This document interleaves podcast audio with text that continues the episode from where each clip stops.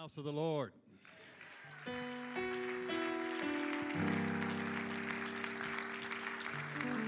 And to those of you that are on watching us via YouTube, I want to give a real quick shout out to my Aunt Judy and my Aunt Barbara in deep East Texas. They're watching from afar. That's not fire, that's a far. Okay, okay. That's all right. But uh, anyway, but uh, real quick, while you're standing, I want to give honor to uh, the the my grand my children, my grandchildren, my beautiful wife.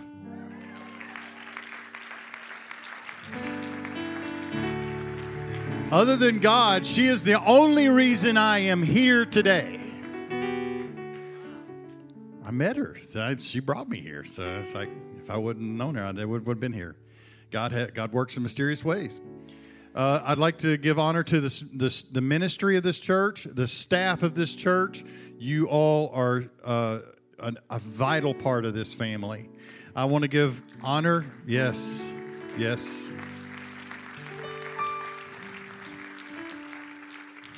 I want to give honor to the first family, Sister Hannah, Sister Sister Ruth, Sister Jackson. Y'all are mean y'all mean the world to me, and a special thank you to Sister Ruth for for uh, attending one of my events. Thank you so much. I'm still getting emails and messages. Who was that lady that spoke last? Yes, it was. a testament to the anointing. When the lady walked in the room, It was there. It was there. All right. But, uh, Bishop, I want to give honor to you.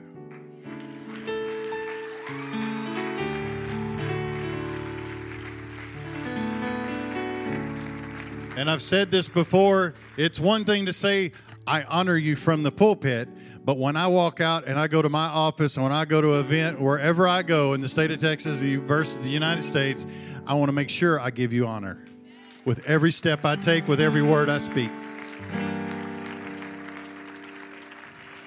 I'm going to start off real quick with Colossians chapter 2, verse 10. I am going to read one scripture so we can I'll let y'all sit down. I know y'all look so tired. I know those that are covering two two two uh, services. It's it's it's it's a lot of work, and I appreciate your efforts. Colossians chapter two, verse ten, and ye are complete in Him, which is the head of all principality and power. Bishop, if you'll pray over the word. In the name of Jesus. Lord, your word is anointed. Anoint your man servant to give us the counsel of your will. God, I pray that the word go forth in liberty and power and demonstration. God, I pray against any distractions. God, I'm asking that you would stop them and allow us to embrace the word that's about to come forth. We ask this in Jesus' name. Amen. Hallelujah. Yes. You may be seated if you can, if you can stay seated. This is an apostolic church, so it's okay to stand up and holler amen and praise the Lord and gloria a Dios. Gracias, Señor. All right. Today I'm just going to talk about my testimony. Uh, it was a struggle because it's a lot of times people don't like to talk about themselves. Now, there are those that do enjoy talking about themselves, but I am not one of those. Yes, Josh, I know. He's laughing. Oh, yeah? Oh, you... Anyway. But we're talking about my testimony. And the scripture that came to my mind was a scripture that was uh, spoken over me years and years ago. And it talked about my life and the, at the stage of my life that I was in uh, the the preacher, uh, the pastor, actually prayed this prayer over me that he wanted that God had His hand on me, and in Colossians chapter two, two verse six, it reads, "As ye have therefore received Christ the Lord, so walk in him, rooted and built up in him, and established in the faith, as ye have been taught, abounding therein with thanksgiving. Beware lest a man, any man, spoil you through philosophy or vain deceit, after the tradition of men, after the rudiments of the world, and not after Christ. For in him dwelleth all the fullness of the Godhead bodily. Let the church say amen. And here's uh, verse 10, my, my key, my key scripture. And ye are complete in him, which is the head of all principality and power, in in, in whom also ye are circumcised with the circumcision made without hands, in putting off the body of the sins of the flesh by circumcision of Christ, buried with him in baptism, wherein also ye have risen with him through the faith of the operation of God, who hath raised him from the dead. And you, being dead in your sins and the uncircumcision of your flesh, hath he quickened together with him, having forgiven you all trespasses that's where I had to begin. Uh, the date was March 11th, 1971. I was an eight year old little boy at a little country church in East Texas. And we were that little group of boys that would sit on the front pew, and we really, really didn't listen too much to the preacher, what he was preaching, because we were just waiting for the altar call. As soon as the altar call was called, we were at the altar. We were praying and we were seeking God, trying. We wanted the Holy Ghost. We wanted the Holy Ghost so bad because that's all we had heard for years and years, all the years of our eight year, our little eight year old lives. We were so focused on what we wanted to receive from God. And at eight years old, I received the gift of the Holy Ghost for the very first time. And it changed me. And yes, I was that kid that could not play church, Brother Trini, because we'd all gather at the at, at house and was, whoever was watching us, and we would start pretending to play church. And we would sing the songs just like the adults, and we would act, we would pretend to shout like them, and we would make, oh yeah, we had a lot of fun. But I was the one that was always, it was my turn to preach. I would always start praying, and the Spirit of the Holy Ghost would fall on me, and everybody that was having fun didn't have fun anymore because I, all of a sudden I was serious. I was like, Mom, Mike's doing it again. He's crying and praying. But I was that sensitive child. I was the one that was, I took it serious. It meant a lot to me. I guess I was just that sensitive person. I was a little child. And, and looking back, after all these years, God had a purpose. I said this earlier. I grew up in a small country church, and one of the biggest events we ever had in the year. You know, I went to school, I did chores, I fed the animals. That's all I did. And those of you that want to raise animals, I had to do it. So it wasn't an option. So if you get the option, enjoy it because when you have to do it, it's not fun.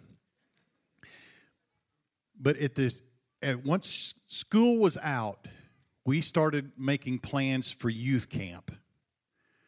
This was a huge thing for me. Living in a little country town, that, that was it, man. We were gearing up for youth camp. We were saving stuff. I made sure I bought the best water gun I could find. I had everything stacked up. I had all of my stuff collected and I was ready to go. And we would pack up every summer and we'd make a two hour drive from my hometown, uh, the beautiful metropolis of Buna, Texas, and we would drive to Lufkin, which is in the middle of the piney woods. Anybody else here know where Lufkin's at? I got a few. Uh, man, hallelujah. And there we would learn about God. We would learn principles of the Word of God. Uh, it, it, we did have a lot of fun. We played a lot of baseball, had a few pillow fights here and there. But overall, we learned about God. And uh, there was one experience that you know, it was always that Friday night. We were just, it was just like Monday, Tuesday, everything just escalated, just got a little bit better, a little bit more, more spiritual, a little bit more powerful. And then it all came to the crescendo on Friday night. And I remember one Friday night, my mom and dad picked me up, and all I could do was pray. All I could do was weep. The power of God was so strong. In the back seat of that car, as we were driving home, I spoke in tongues all the way home, interceding for I didn't know what it was. I just knew that the presence of God was so strong in me. I was like, God has a purpose.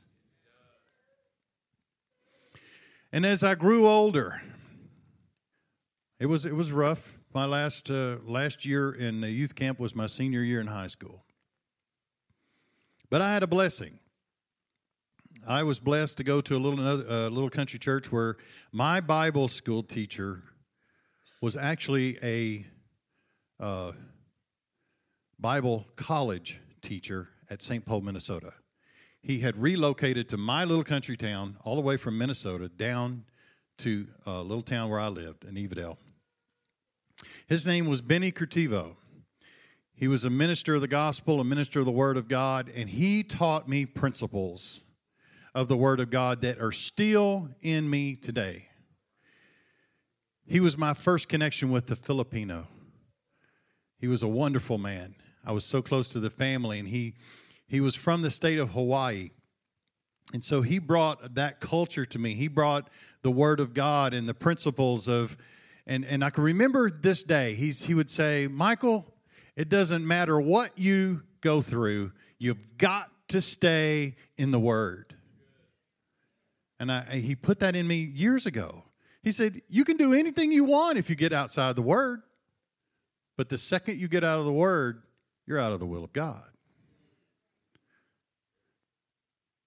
So, thinking back in that little country town of four young people, if you're frustrated with the youth group, you shouldn't be, because it was just four of us, and we were all family, so it was not not a lot of fun. So, but looking back where God had put key people in my life, God must have had a plan. He must have had a purpose. And as many young people, you know, we would go to the youth camp and we were looking for a potential other, a potential spouse. And and then we'd hear stories of some of these these young people would meet and they would sit together and they'd start dating and then and before you knew it they were getting married and they were becoming missionaries and pastors and evangelists and well that wasn't me. I just got married. I was 19 years old when i first got married my my lovely wife is my last wife i'm not having any more but uh, i was 19 I was in, in college, and uh, for me, uh, I didn't think there was ever going to be a happily ever after. Uh, it was 10 years of a of difficult relationship that I found myself at the end. I found myself sitting on a bar, bar stool, in a dark, dingy room, um, wondering how, wondering why, all of my life fell apart. But while I was sitting there, just in my own misery, I heard a voice in my mind. It said, Michael, what are you doing here? Why are you here? You don't belong here. And I didn't understand it, but God had a purpose one weekend, I know uh, I'm that mushy guy. I'm the, I'm real. I just never was real hard headed or stubborn.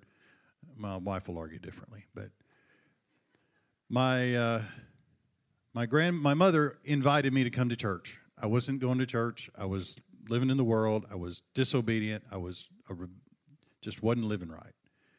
And my mom invited me to church. She said, "Mike, I'd really like to have you come to church." I said, "Ah, okay." I give I, I, I'm a sucker. And as the, the presence of God came into that little country church, conviction came on me. so strong, so powerful. And it's just like somebody put their arms around me and said, I still love you. I haven't never left you. And when I opened my eyes, it was my grandmother. I lost her in 2012. And so thinking back on this story, it was it brought back a lot of memories. She loved me. And she knew God was talking to her, and she knew the same message I had already heard when I was sitting in the bar. I didn't belong there. I belonged right where I was at. I belonged to be, I should have been in the church. I should have been in the house of God. God has purpose for me. And she whispered those same words in my ear Michael, you know you don't belong out there. You belong here in the presence of God. That day, I, I allowed myself to get renewed in the spirit, renew my relationship with God, and re, and just repair all of the damage. It took a while to get get repaired. I was damaged, and I had a, a, a lot of things that I had to go through and get help. But God had a plan. When I was a little boy, I was four years old, cancer tried to take me. I had a tumor underneath my neck. God healed it when I was only four. When I was a young man, when I was just a little boy, swimming in a swim pool with a bunch of kids, I almost drowned. God saved me, He spared me. And I can't, I can't, I can't even name the amount of times that God rescued me from traffic accidents and, and, and opportunities that my life could have been snapped away in just a fraction of a second. He took me out of a world of, of, of potential violence and just becoming another shooting statistic. If the devil could have just made me give up on myself, then he had a chance of taking me.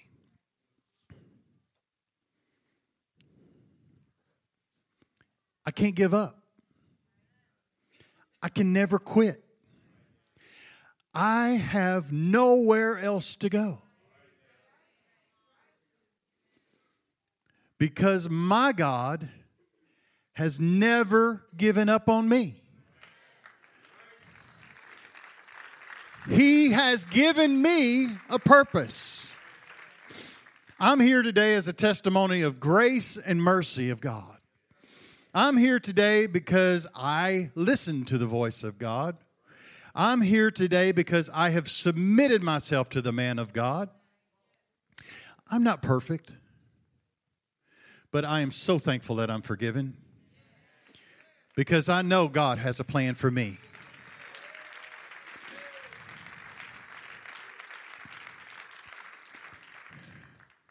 He also has a plan for you. If you'll just stop and you'll listen to his voice. And on my way to church today, God spoke to me. He said, he said, I want you to consider this. In Luke chapter 24, verse 49, and behold, I send the promise of my Father upon you, but tarry in the city of Jerusalem until ye be endued with on high with power on high. I cannot walk. I, I my walk with God began with a Calvary experience. Then my experience grew into a relationship with God. His Word, His Spirit, and His man of God. You cannot dwell in just the experience. You must live in the relationship. And I'm here to tell you today God has a plan for you. Where else would you go?